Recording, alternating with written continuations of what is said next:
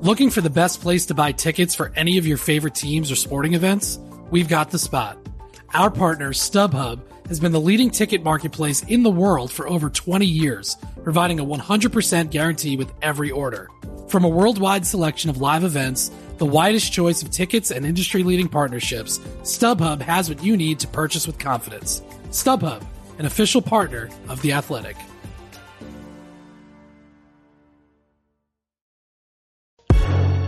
Hello and welcome to another edition of the Standing Room Only podcast.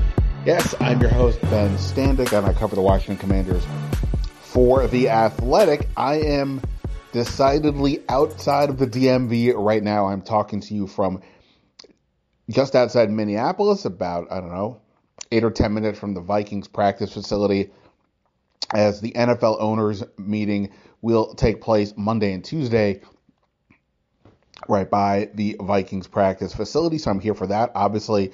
Here to hear what, what the league might have to say about the Dan Snyder situation, uh, you know, selling the team, where are we at with updates. Um, that's what we'll be we'll be discussing here. So that is why I am here. We've got a few other things to discuss, though. Here's what I've got for you on the podcast. On Saturday, the Commanders held a flag football clinic for kids at the facility. Uh, Eric Bieniemy was there, and he was uh, Uh, given uh, to us for a few minutes to, to chat, just to catch up. We have not really talked to him for some time. So I'm going to play some of that uh, press conference, so to speak, there with basically my, uh, myself and a couple other reporters. So we'll get to that in a moment and, and let you hear what he had to say.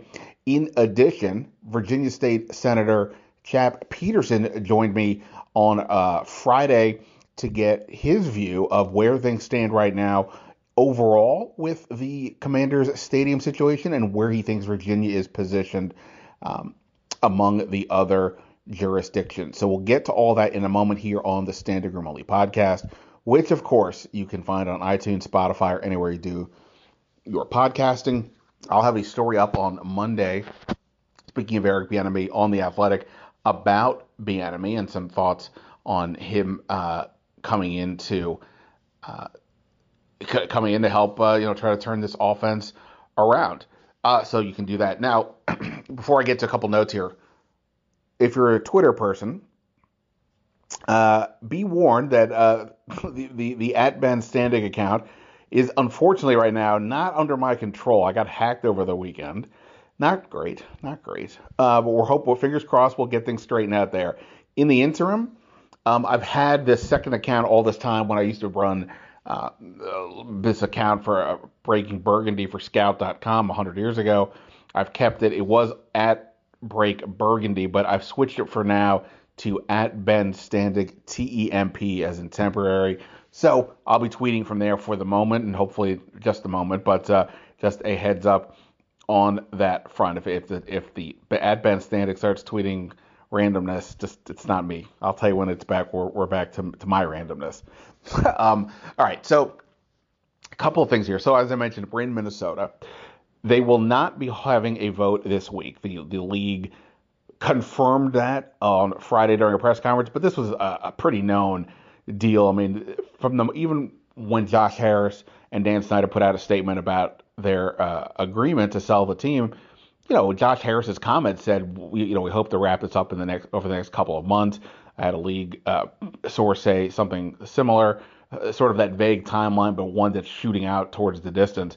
So the idea that this would be, they'd be having a meeting within like a week or so, never made any sense. But nonetheless, it is not going to happen here in Minnesota. What will happen here, though, is that Roger Goodell will hold a press conference at some point, and um, the the owners in the, will be Uh, around and about, and we'll see if any of them are willing to talk or, and uh, what they have to say about the whole situation. So,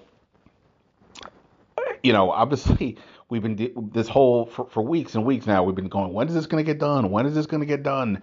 You know, I, I've been trying to offer no opinion, frankly, throughout this time, um, because it it's been hard to know. And even though the Josh Harris, you know, side has had reached an agreement with the Dan Snyder side, you know, over a month ago at this point, you know, it is still clearly not resolved. And I, I think that's a combination of uh, sorting out the debt limit on the Josh Harris side and, and maybe some details on the Snyder side. So, again, we'll see what we can find out here. Uh, hopefully we'll get some good information or get some owners talking on the record about what they think. Until then, we wait. The Commanders will be back on the field this week. The media will be out there on Wednesday. I should be back in town for that. So you can uh, get ready for that. And we have, we'll, we'll be tweeting out updates. At least I will be for my backup account.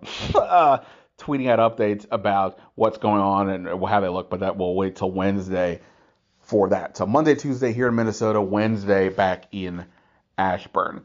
All right, some other news this week. Uh, joint practices. It's going to happen. First time under Ron Rivera, the Commanders will hold joint practices. It'll be in Baltimore, technically owns Mills, against the Ravens ahead of the second preseason game where, where the Ravens will come to FedEx Field.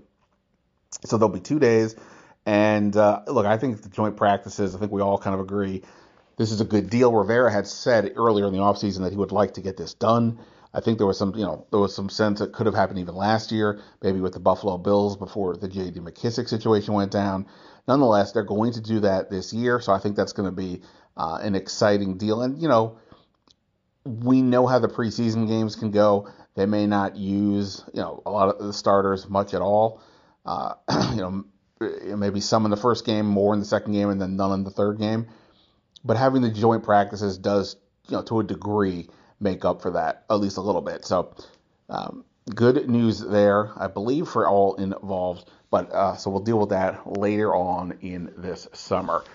Um, just a quick note on Andrew Norwell. I have talked about this before, that we're just waiting basically for him to get released. And you might be asking, well, what? Why hasn't it happened? Why did Chase Rie already get released but not Norwell?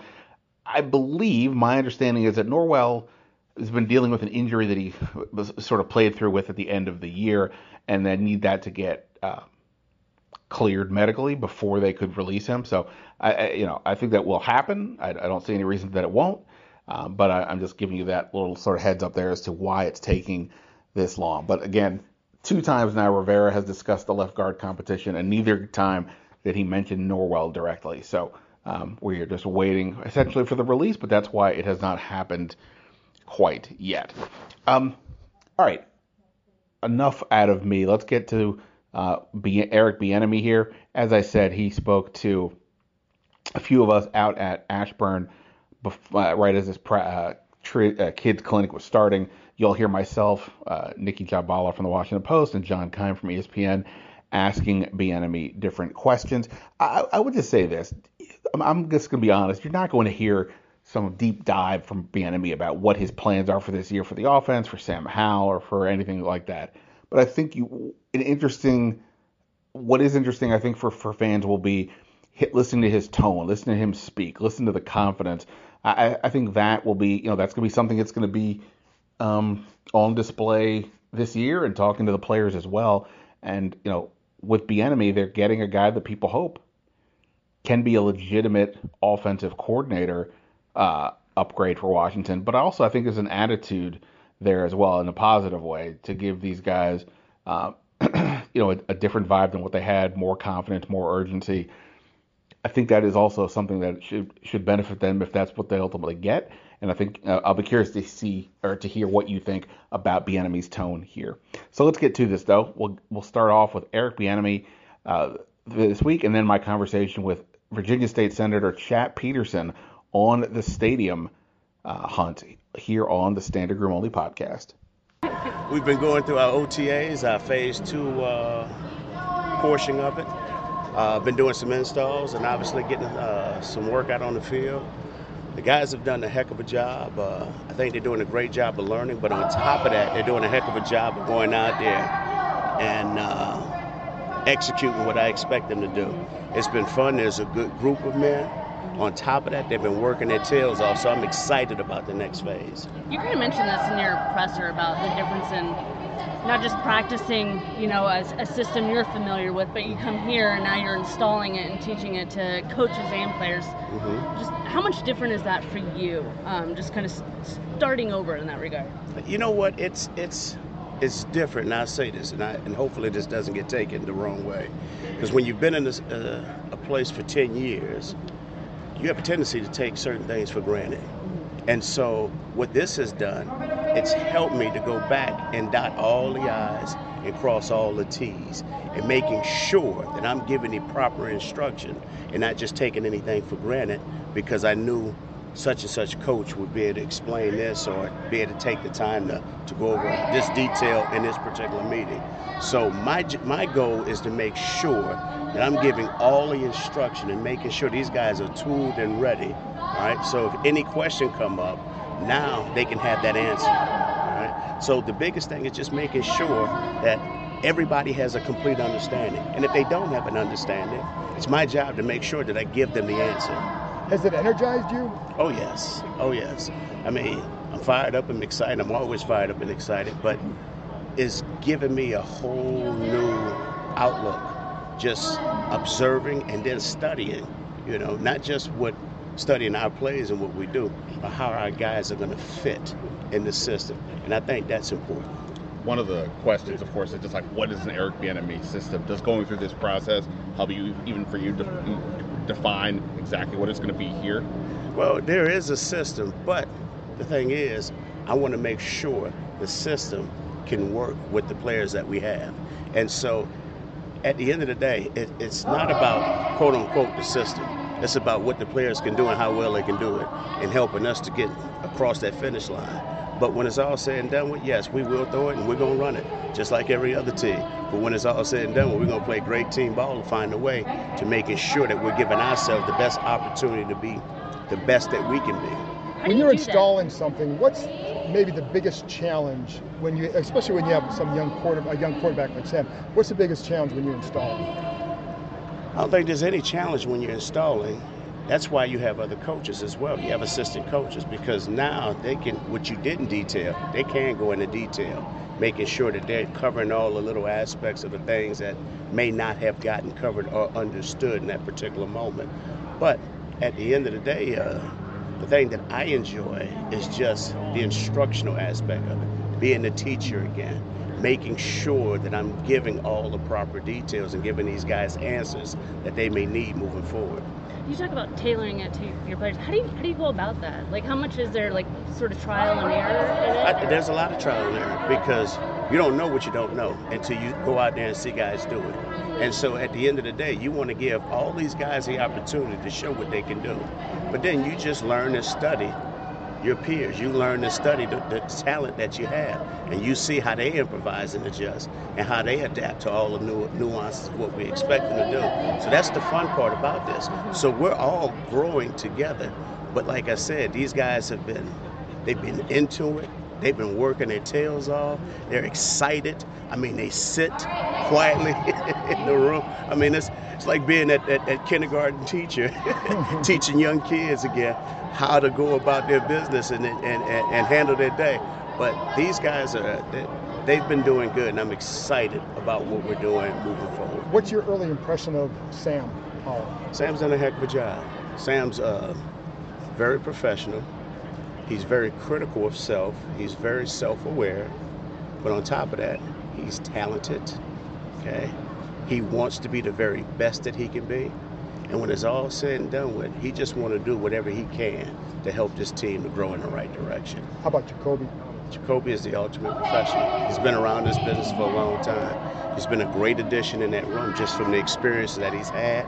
And on top of that, he can share that experience with men in that room. You guys added a few rookies, a few offensive pieces in the draft. What are your thoughts, initial thoughts on some of those guys? Can't always, you can't, can't get enough offensive linemen. So anytime you have offensive linemen that you can add and develop, because if you don't develop them, it's going to cost you. So you might as well get some pieces that can come in there and contribute. Both those guys are doing a heck of a job, and uh, I'm fired up and excited. And on top of that, we got the young runner. I think the young runner's done a heck of a job so far. Obviously, he's been here for a week, so these guys are finding their way, fitting in with the nucleus of the groups, and so our young coaches are doing a heck of a job of getting these guys going.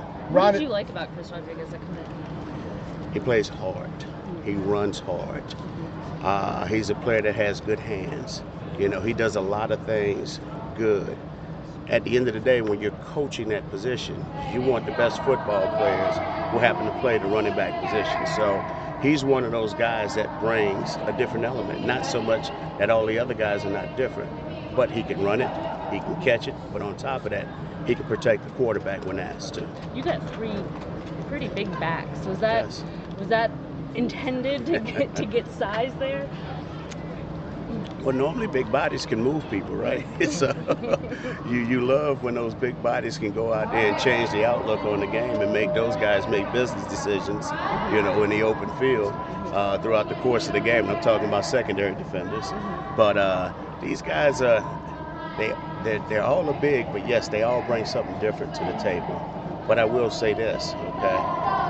They all have that temperament that they got to be the best football player. Just because Brian has displayed that he can run it physically, he's also a kid that can go out on the perimeter and make catches. He's also proven that he has great hands, and on top of that, he's willing to protect the quarterback, such as A G. So I'm excited about what everybody brings to the table. And these guys get it, they understand it, they're into it. And now it's time to just to keep implementing and moving forward to see what happens once we get to uh, opening day. We saw it. All right, uh, we've talked a lot about the stadium this week, so here to give us some inside uh, on as somebody who's going to be dealing with this topic again, he already has and will again at some point, is Virginia State Senator Chap Petersen, who was uh, front and center last year when this was a uh, hot topic in Virginia. Uh, Chap, I appreciate the time. Thank you for having me on, Ben. Um, so it's been the world has changed a bit since we since uh, you know myself and other. Other reporters uh, were reaching out to you and your colleagues uh, because at that point, you know, it was like, hey, is Virginia going to be able to uh, get this done? Do they want to get a deal done? Uh, right. And then when things ended, and a few months later, Dan Snyder puts the team up for sale, and now we're here where he's got a, a, an agreement in place to sell the team. Uh, if I had told you this last summer when this was all going on, would you believe that this is kind of where we'd be at in terms of the ownership? Uh, wow. You know what? I guess probably no. I mean, there have been so many rumors about Snyder selling the team, and uh, to think that it's you know finally going to come to fruition. It obviously it's uh, yeah that that's that's a sig- significant change of circumstance. Uh, no, no, no doubt. Now you are not just a uh, state senator, but you are a longtime fan of this team, correct? Yeah, I was a season ticket holder for twenty-three years. Uh, You know, I was very involved with the team um, on a lot of different levels. I represented the native tribes that supported the name Redskins in the uh, some of the litigation that revolved around it. And I uh, was just generally someone that supported the team in the stadium and, and outside the stadium. And, you know, I was a Redskins fan uh, as a little kid, and it was one of the great loves of my life next to my wife, Sharon. Um. Yeah, uh, for, uh, for, for, for sure. Um, with regards to, um, well, actually, let me ask you this. So as a, as a, uh, former season ticket holder, what does this mean to you that a new group is coming in? Well, you know, it, it, it's not that it's going to immediately change me. I, I think I made a pretty hard break from the team in twenty twenty for a lot of reasons. Um, some which had to do with my own mental health, some which had to do with, you know, I was a Redskins fan and, and going to another team and a different name and a different tradition was, you know, it just, I didn't, I didn't feel the same pull. Um, we'll see. I mean, I love football, uh, playing, coaching, watching football is, you know, something I really enjoy. So I, I'm kind of in a wait and see. I'm not going to immediately re-up season tickets. I think that was, you know, when the kids were younger and I'd take them all to the stadium and, you know, it's hard to recapture that moment. But I'm like a lot of sports fans. I think I'll probably watch and see how the things develop.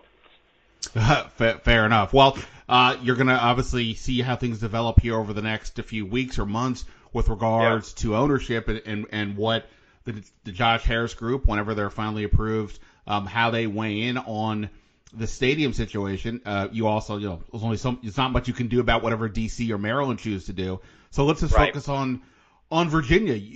Right. Virginia was easily, I thought, the most aggressive of the three jurisdictions last year. There was at one point even some talk of maybe like a billion dollars in some sort of uh, funding or incentives or, or, or what right. have you.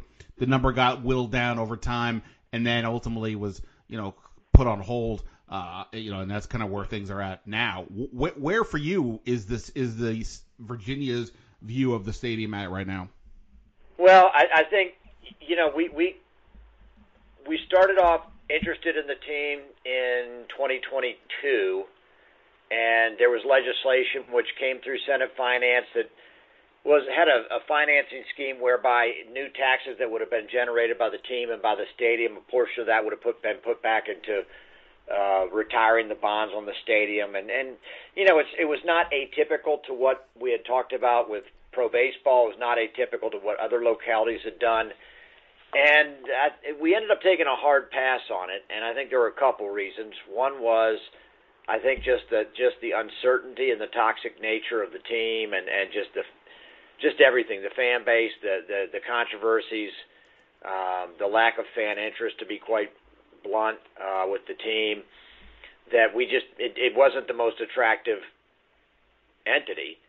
And then secondly, I think there was a lot of pushback, and I heard this, and, and you know, I, I, I've heard it. I'm up for re-election this year, so I'm hearing it right now. People didn't want to see their taxpayer money spent on a private sports team, which I totally understand, and I think there was a lot of pushback on that. And so I think those were the two issues. Now, the first issue may be solved. I, I think, yes, a new ownership group is going to resolve a lot of the controversies. It still is not like the old Redskins under Jack Kent Cooke where you had a team that really unified a community. We're not we're not there. Um, but even assuming we did, I still think the second issue is a very high mountain to cross, and that is this concept that we are going to take taxpayer money and, and build a privately funded stadium or assist in building a privately funded stadium. And I know that there's ways that you can count the money or you count new tax revenue um, and you sort of wrap it back inside the project. And, you know, arguably we did that to some extent with Amazon, although Amazon created a lot more jobs. Um, but that that's a very high hurdle, a very high hurdle. Yeah, no, yeah. no, no, no doubt about it. Um, you, you mentioned the election year. I can't imagine that uh, this type of project is something that Uh, constituents are g- get too excited about for sure. That said, if the Josh Harris group is sort of, you know, slow to this, like, hey, we've got to, you know, we've got to get our ducks in a row. We need to maybe do some studies or whatever they think they need to do to get this going. And then we're looking at six months from now, nine months from now, right. maybe even a year from now. Do you think that changes the dynamic at all in terms of a willingness to um, to engage in that way? You know what? Um, believe it or not, a lot of this business is personal, and I remember telling Dan Snyder and his ownership group back in the day, back when I was still someone that they listened to, that he ought to go to the stadium on game day, stand at the front gate, and shake every hand walking in, and uh, just let people know that he cared about their opinions as fans, and he wanted to, you know, put the best team on the field to, to you know, fulfill their pride. This this new group, I think, if they really if they want to do business with the Commonwealth of Virginia, I think they need to come into Virginia. They need to they should be doing uh, camps for kids, you know, maybe uh, local high school teams, uh, local youth football teams. Uh, they ought to go down to Richmond and meet with the General Assembly. And and I don't mean like send their lobbyists down. I mean the new owners ought to come, you know, Magic Johnson, whomever. You know, the bottom line is we're not going to get bowled over by saying, hey, someone, I, you know, someone saying, I got a pro sports team, you know, kiss the ring. It's, that's not how it works anymore. And I think they need to come into the community and show that they're interested and they're going to willing to invest. And, uh, you know, I, it's going to take a while because, like I said, it's it's we're a long way away from when the Redskins were winning Super Bowls and, and we had a million people in the streets of D C celebrating. That's that's thirty-some years ago, thirty-one years ago. And I just feel like this this group, uh, more power to them, but they need to get out and meet people, and and it's got to be it's got to be personal. Right. And I, and I think I, I, I spoke to uh, one of your uh, colleagues uh, in the General Assembly, uh, David Reed, uh, one of the delegates. Yeah. And, okay. uh, yep. and he was saying that, like, at least now with the new group, discussions of the project can be viewed from an economic viability standpoint, whereas last year, at least, it became more of a referendum on Dan Snyder almost specifically. And I think that's to your point, yeah. like, at least with a new group in there, whatever discussions are being had across the region can be viewed um, about the actual project versus, wow, we can't really do business when a group with, with an organization that's being investigated by Congress and has uh, umpteen other uh, issues going on. I think that's fair. Um, did you have a chance to see uh, the E S P N story that came out earlier this week that that had uh, that they had a look at a uh, prospectus from Josh Harris uh, and talked about potential investments from Virginia specifically, uh, upwards of maybe even one point five billion dollars? Yeah, well, I, I, um, I I've been asked about that. I think the idea that they're going to get one point five billion dollars from Virginia Uh, is crazy. I mean, that's just that's that's that's a non-starter.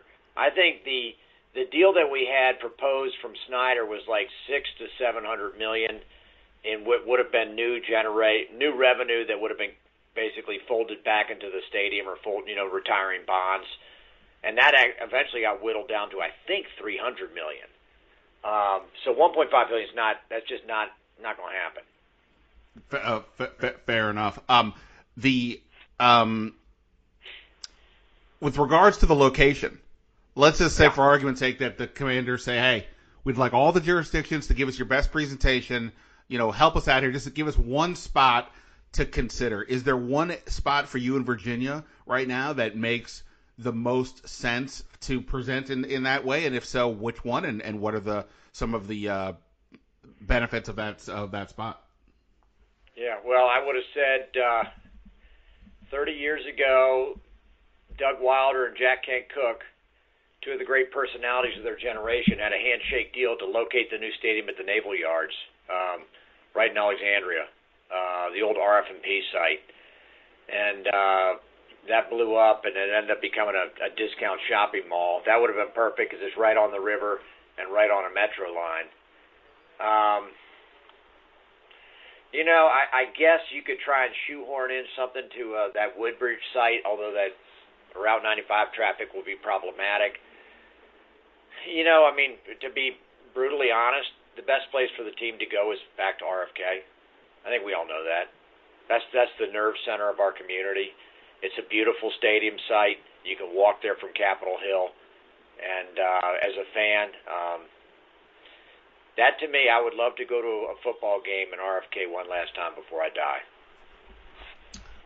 I, I, I mean, you look, you, you, as a as a person who was a season ticket holder, I totally get that emotion. I mean, I, I used to go to games at R F K myself. But was this, I guess, you know, a year or so ago when when there was Virginia was had seem, seemingly some mo- momentum behind this? Yeah. Was did you have that same feeling then, or does it feel different now because maybe D C no, is more engaged? You, you, you asked me, and again, I'm speaking as a as an individual, as sure. a, as a Redskins fan, as a sort of a traditional Washington, Washington area, Washingtonian guy. You know, economically, look, my job is not to so, sort of fulfill my own nostalgia. My job is to make a good deal for my constituents. And you know, if someone came in and they're like, you know, we'll seat this, we'll put the team here, we'll re. redevelop an area, we'll create shopping malls, we'll create mixed use, we'll create housing, we'll create a community, here's the, the economic spinoff. Yeah, I think we'll take that seriously. And and that's kind of what the team was trying to do last year. Um, so, I, you know, at the end of the day, we will look for economic viability. Um, and if people want to do business in Virginia, they have an economic package that makes sense for us, then, of course, we're going to entertain it. Uh, this idea that we're just going to write a check for a stadium, though, is not – it's not how it's going to work. I think the team needs to come to us and say, here's what we can offer. Got it. And, and um, d- yeah, I mean, it, it's going to be so fascinating to see. And I guess to sort of last on this note, I, I, I, obviously, again, with, with moving on from Dan Snyder, puts a lot more people, I think, in play for, for wanting to at least engage in this topic, and, and you've already seen D- DC and Maryland be more vocal about having interest than, than it seemed that they were before. If, if it is sort of that, you know, three-way kind of race, how do you think Virginia squares up um, ultimately against uh, those other areas? I think Virginia has a, a couple benefits in that we're a more pro-business jurisdiction. Um, you know, our right-to-work state. Um, you know, we have probably, I'm sure we have lower tax rates than the district or Maryland. Um, so that's all an advantage. Uh, I also think that, you know, at least it, it, to some extent, this the fan base, at least, you know, years ago when I was going to games, the fan base was really spread more down towards Virginia and Richmond and Hampton Roads than it was up towards Maryland. So, you know, you, if to the extent you locate in Virginia, you may be, you know, better within your fan base. Uh, I'm not sure if that's still the case. Um, yeah, so those are some of the advantages of Virginia. Uh, and, you know, we got, we've got uh, a population with disposable income. We got people that I'm sure can afford season tickets. Um, so that's another advantage. For for sure. Hey, uh, Chap, I really appreciate yeah. the time. Yeah, uh, State, good talking to you. Yeah, thank you so much. State Senator Chap Petersen on Uh, the stadium search from the Virginia perspective. That, yeah. All right. Many thanks to uh, Chap Petersen for his time. Uh, appreciate Eric Bieniemy being available for us on Saturday. And, of course, thanks to everyone here for checking out the podcast and checking out The Athletic. Um, we'll see what happens here in Minnesota. I will be keeping you up to date. And, uh, you know, again, if you want to follow me on Twitter, at Ben Standig, T E M P. Uh, that's where we're at for now. Hopefully not for long. But that's it for now. Ben Standig signing off. Until next time. See ya.